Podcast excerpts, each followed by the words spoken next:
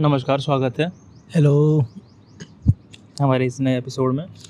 किताब पे चर्चा इस बार वापस। हम्म, कुछ हफ़्ते के ब्रेक के बाद किताब पे चर्चा आ गया है। लेकर आए हैं किताब। दो किताबें होंगी हमारे पास एज यूजल हम्म, और हम उस पर बातें करेंगे कि राइटर कौन है उनके बारे में थोड़ी बातें हम्म। और क्यों पढ़नी चाहिए हमें क्या पसंद आया और। क्यों नहीं पसंद आया। ठीक है।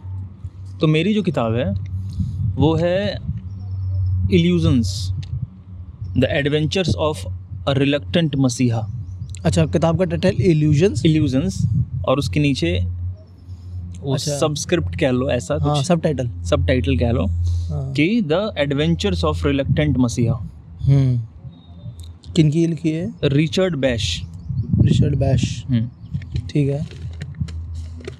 तुम बताओ भाई कौन सी किताब लेकर आए अच्छा अच्छा अच्छा, ऐसे इंट्रो कर लेते हैं फिर अच्छा, शुरू करेंगे हाँ। जो मेरी किताब है उसका नाम है द हार्ट ऑफ़ इंडिया और ये लिखी है सर मार्क टली या टुली। हम्म, मैं सही से पता नहीं शायद टली है। अच्छा। T U L L Y तो हाँ, सर। मार्क टली इनकी किताब है। ये सर मार्क टली नाइन्टीज़ में BBC India British Broadcasting channel hmm, उसके दिल्ली में हेड थे इंडिया इंडिया हेड थे। अच्छा। तो नाइन्टीज़ में इन्होंने जो जो इंडिया में ट्रैवल करा स्पेसिफिकली नॉर्थ इंडिया और यूपी हम्म, तो ये वहाँ की मतलब रियल कहानियों से इंस्पायर होकर इन्होंने फिक्शनल स्टोरीज लिखी हैं। ये बात बहुत लोग नहीं बताते हैं कि ये किताब एक्चुअली फिक्शनल है। हम्म, ये नॉन फिक्शन नहीं है। लोग इसे नॉन फिक्शन क्या के बेचते हैं? अच्छा। पर ये रियल स्टोरीज नहीं है। ये रियल स्टोरीज से इंस्पायर्ड है। Different based on real stories हाँ। समझ रहे हो?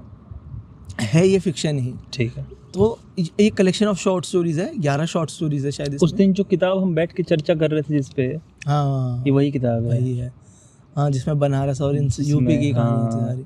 तो ये तो मैं शुरू करूँ पहले अपनी किताब के हाँ, कर सकते इस। पर ठीक है। ठीक। है अच्छा तो सर पहले सर मा, सर मार्क टली का थोड़ा सा इंट्रोडक्शन हम्म, सो आप सबको पता होगा कि सर एक उपाधि होती है और ये मतलब इंग्लैंड के क्वीन या किंग देते हैं। इसे नाइटिंग ऑनर कहते हैं। हम्म, और जो हर साल मिलता है कुछ लोगों को तो इन्हें 19 सॉरी इन्हें 2002 में नाइट करा गया था तब 2002 में इन्हें सर की उपाधि मिल गई थी। ठीक है। अ, अच्छा एक और कमाल बात है ये 90s में बीबीसी के इंडिया हेड रहे हैं हम्म, और सबसे कमाल बात यह है कि ये गिने चुने या फिर इकलौते फॉरेनर्स में ब्रिटिशर्स हैं जिन्हें पद्मश्री और पद्म भूषण दोनों मिले हैं। यहाँ हाँ। के रेसिडेंट नहीं नहीं होते है यहाँ के सिटीजन नहीं होके हम्म, बाहर के हैं इंग्लैंड के ही सिटीजन हैं पर इन्हें पद्मश्री और पद्म भूषण दोनों मिले हैं। पद्मश्री मिला था इन्हें 1992 में और 10 साल तेरह साल बाद पद्म भूषण मिला था 2005 में। तो ये कमाल बात है। और इनकी कहानियाँ यूजुअली इंडिया और नॉर्थ इंडिया के बेस्ड होती हैं। थोड़ा हिस्ट्री पे हिस्ट्री पे लिखते हैं या फिर कंटेम्प्रेरी जो हो रहा है न्यूज़ हम्म। क्योंकि न्यूज़ चैनल में ही काम करते थे। तो जर्नलिज्म जर्नलिस्टिक स्टोरीज लिखते थे जैसे इन्होंने अमृतसर पे लिखा है अ, महात्मा गांधी के ऊपर लिखा है इन्होंने। हम्म, और भी स्ट्रगल यूपी की कहानियों पे लिखा है आज़ादी के ऊपर भी लिखा है इन्होंने। तो ये सब इनका फोर्टे है। अब आते हैं हम किताब पे। तो किताब का नाम है द हार्ट ऑफ़ इंडिया तो कि अच्छा ये किताब का टाइटल क्या सजेस्ट करता है? कि जो नौ कहानियाँ हैं ना हमारी हम्म, ये नौ कहानियाँ इंडिया के दिल को समझाती है कि मतलब इंडिया है क्या? तो इंडिया में कुछ बुरी चीज़ें भी हैं कुछ अच्छी चीज़ें भी हैं। तो नौ चीज़ें उस दिल को बनाती हैं। जैसे सुपरस्टिशन हम्म, सो दो तीन कहानियाँ जो सुपर सुपरस्टिशंस पे हैं। है ना? बच्चा ना होना मतलब और जिन औरतों को बच्चा नहीं मतलब जिन फैमिलीज़ को सॉरी जिन पेरेंट्स को फैमिलीज़ को मतलब कपल्स को बच्चा नहीं हो पा रहा है उनके उनके अराउंड जो सुपरस्टिशन या फिर जो उनके साथ होता है। समाज उन्हें कैसे देखता है? हाँ कैसे ट्रीट करता है उसके ऊपर कहानियाँ हैं। इंडिया के गैंगस्टर्स के ऊपर कहानियाँ हैं पॉलिटिक्स के ऊपर कहानियाँ बहुत सारी स्टूडेंट पॉलिटिक्स पर कहानियाँ हैं और अ, क्या कहते हैं यो फिलो जो इंडिया का रिलीजियस और फिलोसफिकल आइडिया है ना हम्म, उसके ऊपर कहानियाँ हैं। तो इन सब चीज़ों को और जो इंडिया में जब नाइन्टीज़ में आया ब्यूरोक्रेसी आई मतलब मतलब नेश क्या कहते हैं जब नेशनल मार्क ग्लोबलाइजेशन हुआ हम्म। मार्केट खोला तो जो बाहर की कंपनियाँ हैं उनका इफ़ेक्ट जो रहा इंडिया पे तो ये सब चीज़ें तो इंडिया का हार्ट बनाती हैं मतलब ये सोल है इंडिया का। अच्छा अच्छा ये सब बातें। हमारे लोग कैसे होते हैं? मतलब जो सब्जेक्ट्स इंडिया में सेंट्रल हैं हाँ। उनको उन्होंने दिल बताया इंडिया हाँ, का। मतलब जैसे ये सब चीज़ें इंडिया में मिल सकती है ना। सुपरस्टिशन एक बाबू कल्चर हाँ बाबू कल्चर यही है। भैया कल्चर भाई हाँ गुंडा बदमाश हम्म। और पॉलिटिशियंस जैसी हरकतें करते हैं। ये अब इंडिया में ही मेजरली देखने को मिलता है ना कि मरवा दिया सरकार हाँ। गिरा दी जोड़ तोड़ की सरकारें। ये सब इंडिया का सोल है एक तरह से ना। और जितना पेट्रियार का सोसाइटी हमने बना रखा है तो ये सब चीज़ें इंडिया को डिफाइन जो करती हैं। कुछ अच्छी हैं कुछ ख़राब भी हैं। सुपरस्टिशंस हैं। हम्म। हालाँकि सुपरस्टिशंस मेरा मानना है कि दुनिया के हर कोने में है पर हाँ हाँ हाँ। पर हमें अपने वाले को क्रिटिसाइज हम्म, करने की हाँ, ज़रूरत है हाँ, ना। सबको। अपना अपना क्रिटिसाइज करने की ज़रूरत है। तभी बेटर फ्यूचर के लिए जाएँगे हम। अच्छा। तो भाई मेरे तीन सेगमेंट होते हैं। Why to read why not to read and what I like ठीक है? अच्छा वाई टू रीड आपको क्यों पढ़ना चाहिए? ठीक है? सो आपको पढ़ना इसलिए चाहिए कि 90s में अगर आपको याद हो आप वैसे हम सब में शायद बहुत कम होंगे लिसनर्स में इवन इंक्लूडिंग अस हम्म, जो 90s में कॉन्शियस थे जिन्होंने देखा था 90s में इंडिया में या यूपी में स्पेसिफिकली क्या हो रहा था। बिल्कुल नहीं। अच्छा तो इसमें जो कहानियाँ हैं वो 90s बेस्ड हैं। अब 90s में यूपी में बहुत पॉलिटिकल टर्म टर्मोल चल रहा था क्योंकि मायावती आई पहली मतलब दलित पॉलिटिशियन हम्म, पावर में आई उनको मेरिकल ऑफ़ डेमोक्रेसी कहते थे प्रणब मुखर्जी। मुलायम सिंह भी आए थे शायद 90s में उनकी हाँ। सरकार बनी थी यूपी में। यूपी में क्या कहते हैं पहले अपर कास्ट गवर्नमेंट्स रहती थी उनका ख़त्म होके लो मतलब ओबीसी और दलित आ गए थे हम्म। पावर में बीच में। तो वो जो चेंज ऑफ़ पावर था उसका इफ़ेक्ट क्या रहा लोगों पे ब्यूरोक्रेट्स पे? वो सब देखने को मिलेगा बड़ा मज़ा आएगा कि कैसे कैसे आइडिया ही चेंज हो जाता है सब लोगों का। सिर्फ़ टॉप पे पावर चेंज होने की वजह से।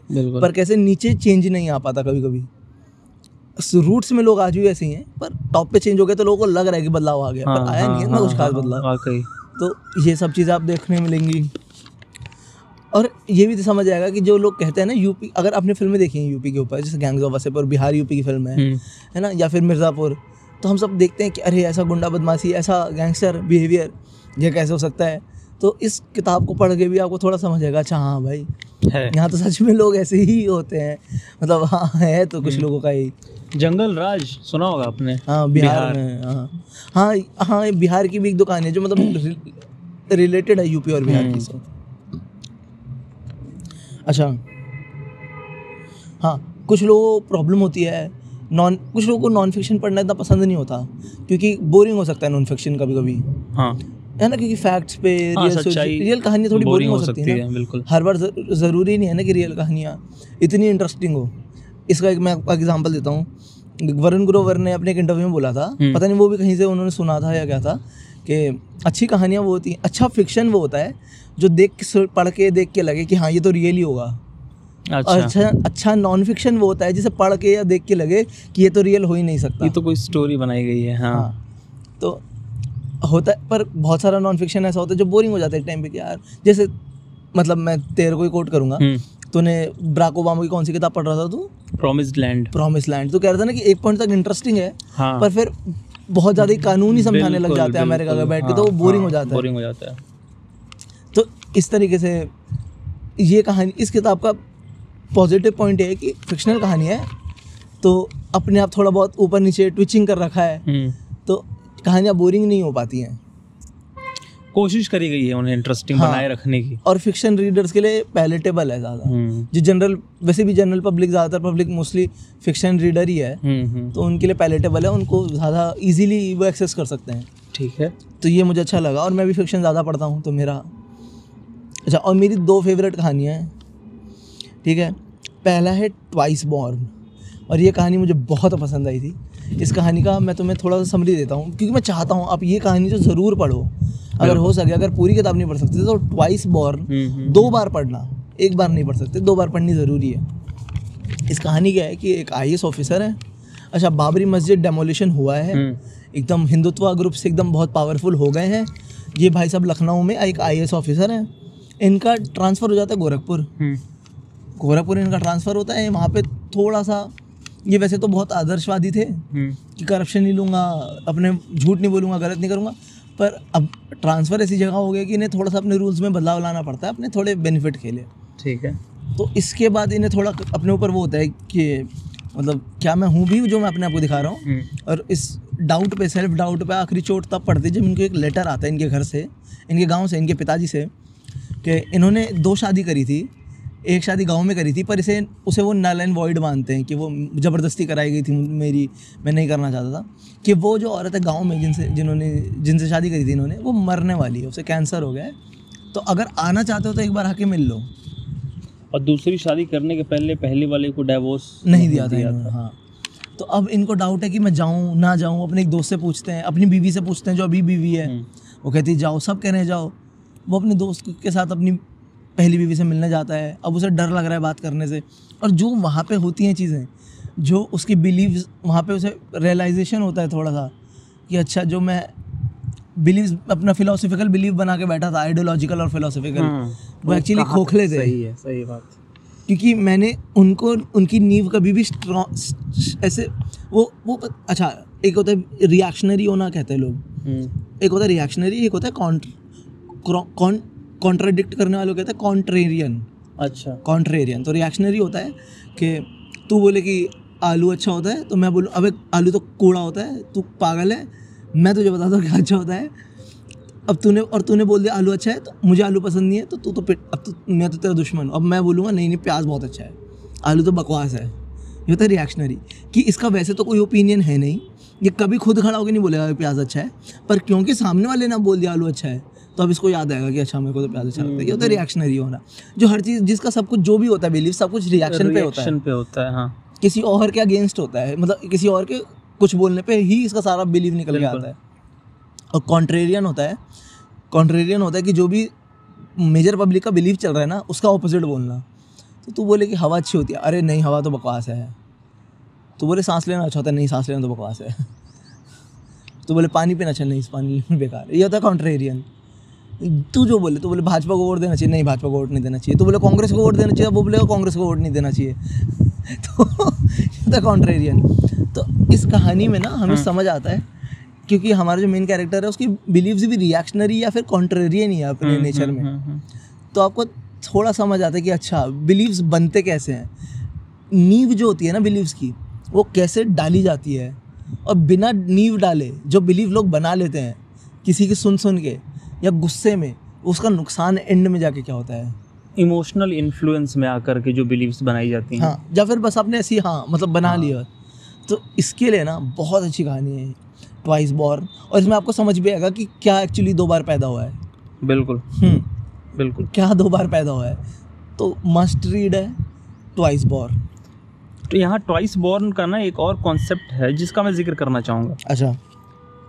ट्वाइस बॉर्न जैसे जो रिलीजियस टेक्स्ट्स हैं ना हम्म। जिनको स्क्रिप्चर्स कहते हैं उनमें द्विज का एक कॉन्सेप्ट आता है। अच्छा। जिसमें द्विज का मतलब ही होता है ट्वाइस बॉर्न जिसका दो बार जन्म हो। तो दो बार जन्म कैसे हो सकता है? पेट से तो नहीं होगा। हम्म। पहला जन्म जो पेट से हो। अच्छा। मतलब इंसानी शरीर का जन्म। हम्म। और दूसरा जन्म इंटेलेक्ट का जन्म। जो हमारी मेहनत से हमारी कोशिश से हमारे एडुकेशन लेने से अच्छा अवेयर होने से जो हम खुद को जो हम खुद को डिस्कवर करते हैं ना जबकि दरअसल हम कौन हैं ये दुनिया क्या है? तो ये जो इंटेलेक्ट का जन्म जब होता है हाँ। और ये ज़रूरी नहीं है कि दस साल में हो जाए अभी किसी किसी का हो सकता है बुढ़ापे में हो किसी का जवानी में हो जितना जिसने काम किया जितना जिसने रिगरसली कोशिश की खोजने की कि वो हम्म। कौन है ये दुनिया क्या है ट्रुथ क्या है यहाँ का तो जो जान जाता है ना ये जो ये डिस्कवर कर लेता है हाँ। उसको हम द्विज कहते हैं। अच्छा। हाँ। तो हाँ, तो- सब नहीं हो सकते। तो हाँ आदित्य ने हिंट दे दिया ऑलमोस्ट इस कहानी का। अच्छा और जो दूसरी कहानी है मैं चाहता हूँ आप सब पढ़ें हम्म। वो है गुंडाज ऑफ़ गोपीनगर। अच्छा इसका ये कहानी मतलब कैसे समझाऊँ? ये इस बात पे है कि एक गाँव है गोपीनगर वहाँ पे कुछ गुंडे हैं उनमें थोड़ा झगड़ा होता है और वो झगड़ा बढ़ बढ़ के पॉलिटिकल हो जाता है और पॉलिटिशियंस छोट इन झगड़ों को जातिवाद कैसे बनाते हैं? जो थे नहीं एक्चुअली में जातिवाद बस वो दो बदमाश बुरे ही लोग। दो एक ठाकुर है और एक बनिया है। इसमें वो एक दूसरे से लड़ रहे हैं ठेके के लिए टेंडर के लिए रेलवे अच्छा। का और फिर वो टेंडर का झगड़ा भड़ भड़ के कैसे पॉलिटिकल पावर को इन्फ्लुएंस करने लगता है फिर एक दूसरी मुहिम ही चालू हो जाती है पॉलिटिशियन के लिए किसका मर्डर हो जाता है। हम्म। और फिर रियलाइज़ होता है किसी को कि एक्चुअली इंडिया में आइडियल्स के लिए काम करना शायद बेकार है बकवास है। और मैंने अपने बच्चे की जान गंवा दी हम्म। इंडिया में लोगों के आइडियल्स के लिए लड़ लड़ के। मुझे लग रहा था कि ये सब जो पॉलिटिशियंस हैं हम्म, ब्यूरोक्रेट्स हैं जिनके लिए मैं आगे खड़ा होकर लड़ रहा हूँ जो मेरे सपोर्ट कर रहे थे। हम्म, हम्म। एक्चुअली ये भी मेरे तरह होंगे पर ये खोखले हैं इनको बस सरकार बनाने से मतलब था। तो इस बात को ना अच्छे से समझ आएगा कि एक्चुअली जो पॉलिटिशियंस बोलते हैं ना अपना बिलीव बना के वो एक्चुअली उनका बिलीव है नहीं। उन्हें सिर्फ़ वोट मांगने के लिए कुछ चाहिए होता है तो वो वोट मांगने के लिए आज किसी की फ़ोटो लगा रहे हैं वो कल किसी और की लगा देंगे। उनको बिल्कुल फ़र्क नहीं पड़ेगा। पर इसको बढ़ते देखना ना सक्सेशन होना छोटे छोटे लेवल पे हम्म, हम्म। उसके लिए मस्ट रीड है गुंडाजो गोपी नगर मैंने कहीं पढ़ा था कि पॉलिटिशियंस पॉलिटिक्स में होना हम्म, और पॉलिटिक्स में बने रहने के लिए आपको इमोशन से बाहर आना पड़ता है। अच्छा। आप पॉलिटिक्स में इमोशनल होकर नहीं बने रह सकते। अच्छा। आपको इमोशन को एज अ वेपन यूज़ करना होता है। तो कहीं पढ़ा था कि किसी को भी रूल करने के लिए शासन करने के लिए तीन चार गोल्डन रूल्स होते हैं। एक उनके इमोशंस के साथ खेलना आपको आता हो। जैसे आजकल कुछ लोग हैं जो जहाँ जाते हैं कहते हैं वहीं उन्होंने कई साल गुजारे हैं। हम्म। कुछ पॉलिटिशियंस ये तो वैसे ये, ये रूल्स बिगेटरी पॉलिटिशियन के रूल्स हैं पॉलिटिक्स के रूल हैं। हाँ वो जहाँ हाँ। जाते हैं वो कहते हैं कि मैं आपके बीच कई साल रहा हूँ। हम्म। मैं इसी ज़मीन पे पैदा हुआ हूँ। मैं आपका पार्ट हूँ। मैं आपका पार्ट हूँ। ये होता है लोगों के इमोशंस से कनेक्ट होना। हम्म, दूसरा होता है लोगों को डिपेंडेंट बनाना किसी चीज़ पे हम्म, किसी पॉलिसी पे या किसी भी चीज़ पे अच्छा हाँ। कि वो आप पे भरोसा करके किसी चीज़ पर डिपेंडेंट हो जाए। अच्छा और हम उस ये बना के देंगे आपको। का फ़ायदा पॉलिटिशियंस हम आपको ये आज आपके धार्मिक स्थल बना के हाँ, देंगे तो ये कुछ रूल्स मैंने पढ़े थे मुझे सारे याद नहीं है पर बहुत अच्छे रूल्स थे। किसी को। रूल करना हो तो आपको क्या सीखना है? माखीवालियन रूल्स ये हाँ एक पता है चलो अब मैंने बोल दिया। हम्म, माखियावाली मैकियावाली अच्छा। ये फिलोसोफर थे।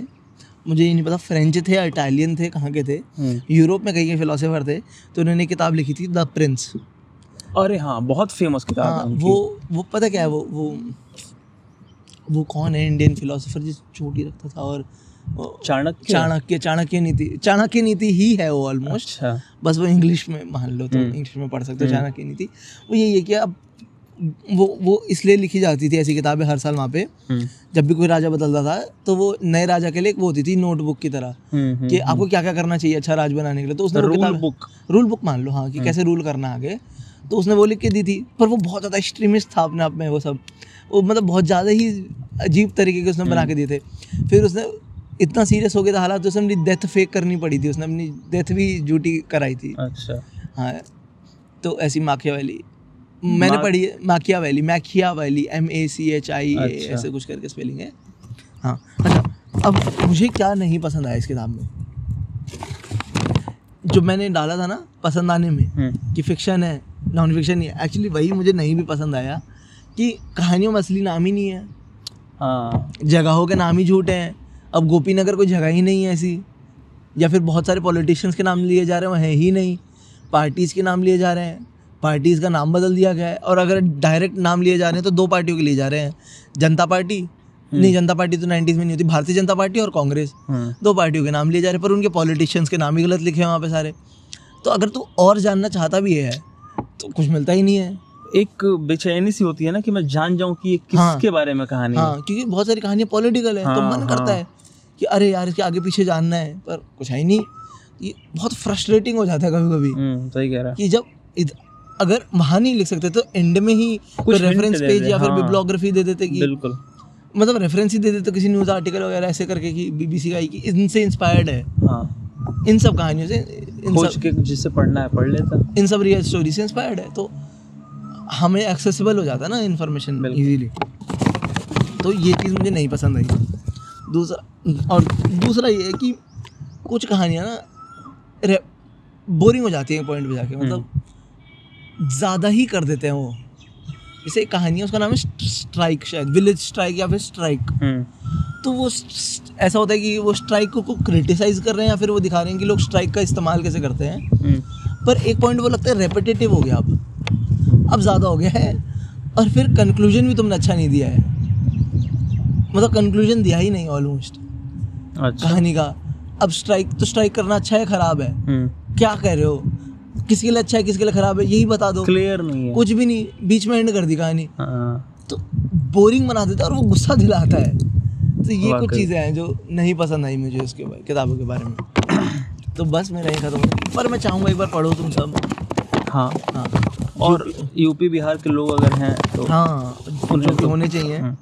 क्योंकि ना इन कहानियों में वो कनेक्टेड फील कर सकते हैं। रिलेटेबल लग सकती है उन्हें ये कहानी और अगर आप फोर्टीज में अपने तो हो सकता है मोस्टली आपने ऐसे कुछ अपने रियल लाइफ में एक्सपीरियंस करा हो या देखा हो। और अगर पॉलिटिकली एक्टिव रहे हो तो शायद आप इन कहानियों से समझ भी जाएँ कि ये किसकी कहानियाँ हैं। हाँ अगर आप बीएचयू वगैरह में हाँ, अलीगढ़ अगर आप यूनिवर्सिटी में स्टूडेंट पॉलिटिक्स में एक्टिव रहे हो एटीज नाइन्टीज के टाइम पे। हाँ तो क्या पता आपके पिताजी या माता जी हाँ तो आप समझ सकते हैं। हाँ तो कहाँ की बात हो रही है। क्या बात हो रही है। तो आपको शायद और मज़ा आए। हाँ बिल्कुल।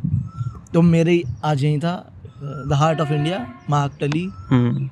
अब तो मेरी कहानी बहुत छोटी होने जा रही है आज क्योंकि किताब ही दरअसल बहुत छोटी है। हाँ। तो किताब जैसा कि मैंने बताया illusions the adventures of a reluctant messiah इसमें दो ही लोग हैं इस हम्म। पूरी कहानी में। एक जो ऑथर भी हैं अच्छा। रिचर्ड बैश हम्म, और दूसरे डॉन शिमोडा डॉन शिमोडा हाँ डॉन शिमोडा ठीक है। किताब में उनको डॉन डॉन करके एड्रेस करा हाँ, एड्रेस किया जाता है। तो ये जो रिचर्ड बैश है ना ये अपने कमाने खाने के लिए एक छोटा बाई प्लेन उड़ाते हैं। उस ज़माने में कोई छोटा बाई प्लेन जैसी कोई चीज़ होती है जिसमें लोग पैसे दे करके थोड़ी दूर उड़ के फिर वापस आ जाते हैं। अच्छा। हाँ तो लोग आते हैं एक टिकट होता है कुछ दस पैसा या बीस पैसा जो भी। हाँ अब अमेरिका की कहानी है तो डॉलर्स में होता होगा। हाँ। वहाँ डॉलर्स में ही लिखा हुआ है मुझे ध्यान नहीं है कितने डॉलर की एक टिकट है। ठीक है। तो लोग आते हैं देते हैं और पाँच मिनट स्काई में उड़ाने के बाद वापस लैंड करा के उन्हें भेज देते हैं। अच्छा। तो हाँ हाँ ये वैसा है। कुछ जैसा हम जाते हैं ना झूला झूलने के लिए। हाँ। तो झूला झूलने के पैसे देते हैं और फिर उतर जाते हैं। हाँ, वैसा ही है। तो रिचर्ड बैश ये करते हैं। उनका प्रोफेशन है एक दिन काफ़ी टाइम से वो अकेले कर रहे होते हैं उस पूरे फ़ील्ड में। हम्म, एक दिन जब वो उतरते हैं तो देखते हैं एक नई नवेली वैसी ही प्लेन। उनसे ज़्यादा एडवांस एक प्लेन। वहाँ खड़ी है। हम्म, और एक आदमी है जो बड़ा अजीब सा है। हम्म, जिसकी आँखें बोलती हैं। अच्छा। या कहें कि आँखें कुछ नहीं बोलती। अच्छा। उन उसकी आँखों में एक डार्कनेस है एक एक एक्सप्रेशनलेस आईज हैं। ठीक है। है ना? तो वो देखता है तो सिर्फ़ देखता है तुम्हारे आर पार देखता है। मतलब वो हम्म, देखेगा हम्म। तुम्हें तो ऐसा लगेगा जैसे तुम मतलब आर पार देख रहा है तुम्हारे। ठीक है। हाँ जैसे ग्लास से कोई देख रहा हो। अच्छा। ऐसा है वो आदमी अजीब है वो आदमी। हाँ हाँ। तो बहुत हिम्मत करके रिचर्ड उसके पास जाते हैं उससे पूछते हैं हम्म, कि कौन हो। उससे बात करने की कोशिश करते हैं वो भी बात करता है। धीरे धीरे रिचर्ड को समझ में आता है कि ये जो आदमी है ना ये हम में से एक नहीं है। ठीक है। क्योंकि ऐसा लगता है कि वो जादूगर है। हम्म, उसके चारों तरफ़ अजीब से अजीब सी जादुएँ होती रहती हैं। मतलब जब रिचर्ड अपनी प्लेन उड़ाते हैं तो इनके प्लेन के शीशे पे कीड़े मकोड़े आके चिपकते हैं मरते हैं टकरा करके। इनका प्लेन गंदा होता है। पर जब वो उड़ा कर ले आता है ना तो उसका प्लेन उतना ही साफ़ होता है जितना उड़ाते समय था। अच्छा हाँ। कोई गंदगी नहीं होती कोई ग्रीस ऑयल कुछ नहीं लगा होता उसके प्लेन पे। और ये सब देख के रिचर्ड को लगता है कि कैसे पॉसिबल है ये? कैसे हो रहा है ये सब? हम्म, तो उसके करीब जाने की कोशिश करते हैं उससे जानने की कोशिश करते हैं। एक छोटी कहानी आती है कि एक बूढ़ा आदमी है जो अपाहिज है। हम्म, अपने किसी फैमिली के साथ आया है वो किसी मेंबर के साथ और रिचर्ड ये जानते हुए भी कि वो अपाहिज हैं। Sorry Shimoda.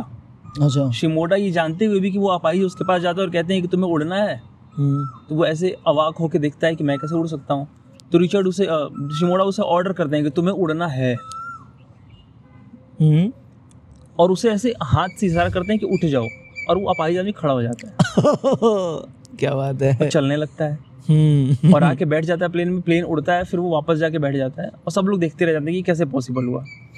ठीक है। ऐसी ऐसी कई घटनाएँ होती हैं शिमोडा के साथ। हम्म, शिमोडा जो करता है वो बहुत अजीब होता है।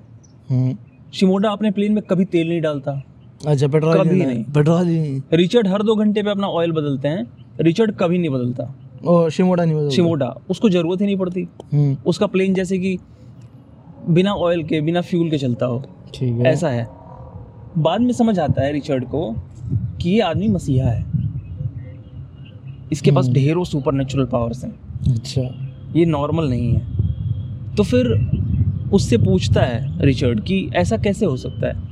तो वो कहता है कि तुम भी तुम भी वही हो जो मैं हूँ। तुम भी वो सब कर सकते हो जो मैं कर सकता हूँ। ज़रूरत है तो बस बिलीफ चेंज करने की। अच्छा। वो कहता है कि it is our belief which us from doing something बढ़िया अच्छा। हम कुछ करना चाहते हैं हम्म लेकिन हमारे मन में एक विश्वास है कि हमें वो काम नहीं आता। हम्म और क्योंकि ये विश्वास है इसलिए हम वो काम नहीं कर पाते। लेकिन जब वही काम हम सीखते हैं ना थोड़े दिनों तक जैसे ड्राइविंग हमें नहीं आती। हम्म। पर जब हम ड्राइविंग सीखते हैं एक महीने तक तो हमारे मन का वो बिलीफ चेंज होता है कि अब हमें ड्राइविंग आती, है। और तब हम ड्राइव कर पाते हैं। पर अगर on the very first day अगर आप अपना बिलीफ ऐसे चेंज कर पाएँ कि हम्म। नहीं आती है से आती है तो आप बिना लर्निंग क्लासेस ज्वाइन किए गाड़ी चला सकते हैं। उतने ही परफेक्शन के साथ जितना कोई सीखा सिखाया ड्राइवर चलाता है। हम्म हम्म ज़रूरत है तो सिर्फ़ अपने बिलीफ को ऐसे स्विच करने की। हाँ। जो बिलीफ है कि मुझे नहीं आता है उसे सिर्फ़ कर देना है मुझे आता है। और आप वो सब कर पाएँगे जो आप जान आप- जो आपको लगता है कि आप नहीं कर सकते। ये बात बहुत अजीब लगती है रिचर्ड को और वो कोशिश करके देखता है। उसको वो छोटा सा कहता है कि तुम एक इमेजिन करो कि तुम्हारे हाथ में तुम्हारे सामने एक फेदर आएगा वाइट फेदर आज दिन में। और रिचर्ड कोशिश करता है आँख बंद करता है और पूरा विश्वास करता है कि आज दिन में मुझे एक वाइट फेदर दिखेगा। हम्म। और दिन में उसे एक वाइट फेदर दिख जाता है। यहाँ से शुरुआत हो जाती है रिचर्ड के मसीहा बनने की। अच्छा। हम्म। रिचर्ड उससे कहता है कि क्या तुम पानी पे चल सकते हो? हाँ तो वो कहता है कि कुछ नहीं करना है तुम्हें सिर्फ़ इतना विश्वास कर लेना है कि पानी भी ज़मीन ही है। ये तो थोड़ा ज़्यादा। है ज़्यादा है। हाँ। वो कहता है कि कुछ नहीं करना है सारा गेम ही बिलीव का है। तुमने क्योंकि बिलीव कर रखा है कि पानी पानी है कि हम्म, पानी पे तुम डूब जाओगे ये बिलीफ है जो तुम्हें डुबाता है। अगर तुम बिलीव कर लो कि पानी ज़मीन है तो तुम पानी पे चल पाओगे। वो कहता है, चल के दिखाओ। वो चल के दिखाता है। वो पानी पे चलता है। फिर वो कहता है कि तुम ज़मीन में तैर सकते हो तो कहता है, बस बिलीव है चेंज करो और ये सोचो कि ज़मीन पानी है। और वो ज़मीन में तैर के दिखाता है। वो ढेरों सारे एग्जाम्पल्स प्रूव करता है, दिखाता है प्रेजेंट करता है, जिससे ये साबित हो जाता है कि बिलीफ ही सब कुछ है। हम जैसा बिलीव करते हैं, वैसे ही हम होते हैं, हम वही कर पाते हैं जिसका बिलीफ होता है। रिचर्ड बहुत प्रभावित होता है इन सब बातों से। हाँ। और खुद भी बहुत कुछ कर पाता है उसके बाद। फिर ऐसे ही दोनों की दोस्ती होती है और बहुत कुछ होता है उनके साथ। हाँ वो तो मतलब बीच अलग बीच बीच में बहुत कुछ होता है बहुत एक्सपेरिमेंट्स होते हैं। हाँ। वो एक किताब देता है। ठीक है। श्रीमोडा और कहता है कि ज़िंदगी में तुम जब भी फंसना जब भी तुम्हें कोई डाउट हो कोई क्वेश्चन हो रैंडम कोई पेज खोलना। हम्म। और जो भी दिख जाए ना वो उसका सोल्यूशन होगा। और ये किताब मसीहा की किताब है। अच्छा। और उस किताब का नाम होता है द एडवेंचरस ऑफ़ रिलक्टेंट मसीहा। तो रिचर्ड कई बार वो किताब खोलता है उसे कई चीज़ें तो अच्छी लगती हैं कई चीज़ें अजीब लगती हैं। हम्म। और उस किताब में जो मसीहा ने रिचर्ड को दी थी हाँ, उसमें जो हाँ। कोट्स होते हैं वो इस वाले किताब में जो जिसका ज़िक्र हम कर रहे हैं उसमें लिखी होती हैं। अच्छा अच्छा समझिए अच्छा किताब के अंदर किताब है। हाँ किताब के अंदर किताब की बातें हैं। तो आखिर में एक इंटरव्यू देता है शिमोडा एक रेडियो पे बैठ के और वो लोगों के बिलीफ को बिल्कुल तलवार लेकर काट देता है। मतलब उसकी बातें तलवार हो जाती हैं लोगों की बिलीफ के लिए। उस सारे कॉलर्स की बातें ऐसे काटता है ऐसी अजीब अजीब बातें करता है कि लोगों को लगता है कि ये इंसान हमारे बच्चों को बिगाड़ देगा ये इंसान हमारे सोसाइटी में गलत स्टैंडर्ड सेट कर देगा। हाँ ऑब्वियसली तो शिमोटा कहता है कि मुझे कोई आश्चर्य नहीं होगा अगर ये लोग मुझे कल आके मार भी दें। हाँ। हाँ और रिचर्ड बाहर बैठ के ये सब सुन रहा होता है और ऐसा ही होता है। अच्छा। अगले दिन जब दोनों अपनी फ़ील्ड पे होते हैं तो एक भीड़ आती है और शिमोडा को कई सारी गोलियाँ मार के चली जाती है। अच्छा। रिचर्ड दौड़ता है उसे बचाने के लिए पर बचा नहीं पाता है। पर उसी रात रिचर्ड को नींद आती है और उसके सपने में मसीहा फिर से आता है और कहता है तुम्हें क्या लगता है मैं मर गया? मरा नहीं हूँ। ये तुम्हारा बिलीफ है कि मैं मरा हूँ। मैं तो हूँ। यही हूँ तुम्हारे साथ ही हूँ। ये किताब इतना ही है। अच्छा। ठीक है? हाँ तो ये किताब आपको पढ़नी चाहिए इसलिए आपको अगर कुछ अजीब चाहिए हम्म। जो नॉर्मल से अलग हो नॉर्मल से बहुत दूर हो जो आपको अलग तरीके से सोचने के लिए मजबूर करे।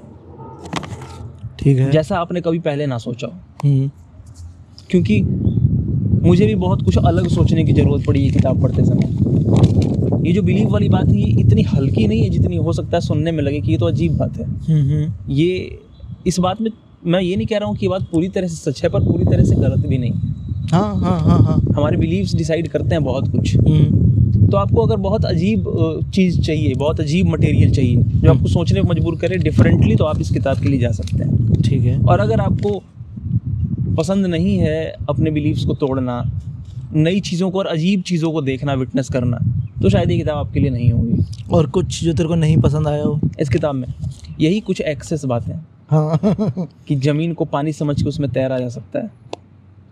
देखो अ, मैं इस किताब मैंने जैसे ये एक्सेस भी कह सकता हूँ और ये भी कह सकता हूँ कि ये सच भी हो सकता है। कैसे? कैसे? चलो ये तो फिलोसफिकल बात हो गई जो मसीहा इससे करता है। हाँ। माइंड की बात बिलीफ की बात फिलोसफी की बात है। पर साइंस भी तो नील बोर का डबल स्लिट एक्सपेरिमेंट भी तो यही कहता है जो फिलोसफी अभी कह रही है। वो भी तो यही कहता है कि जब हम किसी मैटर को ऑब्ज़र्व नहीं कर रहे होते हैं तो वो मैटर वहाँ नहीं होता है वो वेव के फॉर्म में होता है और जैसे ही ऑब्जर्वेशन होती है वो पार्टिकल में चेंज हो जाता है अच्छा श्रोडिंगर से तो। श्रोडिंजर ने इसका बेस रखा था पर हाँ। बोर ने इसका एक्सपेरिमेंट किया डबल स्लिट हाँ कि लाइट दो तरीके से हमारे देखने और लाइट को एक जब भेजा तो लाइट वेव थी हम्म। लेकिन जैसे ही वहाँ ऑब्जर्वर लगाया लाइट पार्टिकल हो गई हाँ। और इस इस चीज़ ने साइंस की नींव हिलाकर रख दी कि ये कैसे संभव हो सकता है कि मैटर दो तरह से बिहेव कर रहा है। मतलब जब हम इस पेड़ को नहीं देख रहे हैं तो ये वेव और जैसे ही देख रहे हैं वैसे ही पेड़ है। हाँ उसमें अब ये भी तो है ना कि जैसे पार्टिकल थ्योरी था और वेव था अब वो कर रहे हैं ना स्ट्रिंग थ्योरी पे बात हो रही है ना अब तो होगी खैर वो तो सब यूनिफाई करना चाहते हैं। हाँ वो कि इसको यूनिफाई करके स्ट्रिंग मान लेंगे हम हर चीज़ को। तो मुझे लगता है कि ये नेचर जो हमें दिखता है ये उतना सच नहीं है जितना हमें दिखता है जितना हमें हाँ लगता हाँ है। वो, वो तो हाँ। हाँ वो तो वैसे भी हमारे पास तो वैसे भी विजुअल स्पेक्ट्रम तो इतना सा है। हाँ। छोटा सा कुछ है ही नहीं। बाकी सब इनविजिबल स्पेक्ट्रम है। यूवी और एक्सरे का कितना बड़ा है। एक और मैंने एक और वीडियो देखी थी इंस्टा पे देखी थी। और अजीब बात है कि ये किताब पढ़ने के बाद ही देखी थी। हम्म, और मेरा विश्वास और पुख्ता हो उसमें दो लोग बात कर रहे होते हैं। एक लड़की एक लड़के से पूछती है कि you know there are some insects जिनके पास सिर्फ़ दो ही सेंसेस हैं। हम्म, तो लड़का कहता है हाँ बहुत सारे इंसेक्ट्स हैं जिनके पास सिर्फ़ दो सेंसेस हैं। एक स्मेल की और एक टेस्ट की। हम्म, तो फिर लड़की कहती है तो फिर लड़की कहती है कि इसका मतलब उनके पास आई नहीं है। हाँ। तो उनके पास लाइट का कॉन्सेप्ट नहीं है। तो लड़का हाँ। कहता है हाँ नहीं है। तो कहती है कि लेकिन जिनके पास लाइट का कॉन्सेप्ट है वो तो देख रहे हैं ना कि इंसेक्ट के ऊपर 24 घंटा लाइट पड़ रही है। हम्म, जिससे वो अनभिज्ञ है। उसे नहीं पता कि लाइट क्या होता है पर लाइट है उसके आसपास। हम्म, हमारे पास पाँच सेंसेस हैं। ऐसी हज़ारों चीज़ें हो सकती हैं जो हमारे आसपास हमारे ऊपर रहती हों जिनका हमें कोई अंदाज़ा ना हो कोई आभास ना हो कोई इन्फॉर्मेशन ना हो जिनके बारे में। अच्छा। और ये बात मुझे सोचने में मजबूर करती है कि वाकई ऐसा हो सकता है कि बियॉन्ड फाइव सेंसेस कुछ होता हो और हम ना देख पाते हो जैसे सांप लाइट को नहीं देख पाते। हाँ या फिर मतलब वो भी होता है ना कि डायमेंशन हाँ अदर डायमेंशन हाँ कि फोर डायमेंशन वाले हमें देख सकते होंगे हम ऑब्ज़र्व कर रहे हैं। देख सकते। हाँ क्योंकि वो उनके लिए तो टाइम भी एक स्ट्रेट लाइन हाँ। मतलब पैरल उनके काम करता है ना। हमारे जैसे स्पेस है तीन एक्सेस पे हम चलते हैं स्पेस में। हम्म। वो टाइम पे भी उस एक्सेस की तरह चलते हैं वो पैरेलली एक्सेस होता है इनका। कितनी भीड़ बात है। इवन उस किताब में हॉकिंग वाले किताब में हाँ, वो कहते हैं कि मैंने बहुत हाँ वो कहते हैं कि मैंने बहुत मेहनत करके थ्री को इमेजिन किया कि तीन डायमेंशन कैसा दिखता होगा। हाँ हाँ। जबकि अगर मैं और तुम कोशिश करें तो शायद हम थ्री इमेजिन नहीं कर पाएँगे कि थ्री कैसा तुम हवा को देख के थ्री डी इमेजिन कैसे करना मुश्किल है। थ्री डी तो मतलब कर सकते हैं ना? ये नहीं नहीं थ्री डी स्पेस को मैटर को नहीं। अच्छा। थ्री स्पेस को इमेजिन करके दिखाओ एक बार। अच्छा हाँ ठीक है। नहीं कर पाओगे पर वो कहते हैं कि मैंने पूरी ज़िंदगी कोशिश करके हल्का फुल्का इमेज बनाया है कि स्पेस थ्री कैसा दिखता है। अच्छा हाँ ठीक है ठीक है समझ गया। तो इसके लिए एक्स्ट्रा खाली space, हाँ हाँ। खाली स्पेस थ्री देख के दिखाओ नहीं दिखेगा तुम्हें। अच्छा हमें तो ब्लैक बैकग्राउंड दिखेगा हाँ। तो इसीलिए मुझे कभी कभी इन बातों पे भरोसा भी होता है और एट द सेम टाइम भरोसा नहीं भी होता है। हाँ क्योंकि इमेजेस तो हमारे ब्रेन में शायद टू में बनती है। हाँ। हाँ। थ्री में स्पेस को हम नहीं देख सकते। हाँ इमेजेस तो हम थ्री में नहीं बना रहे ना ब्रेन में।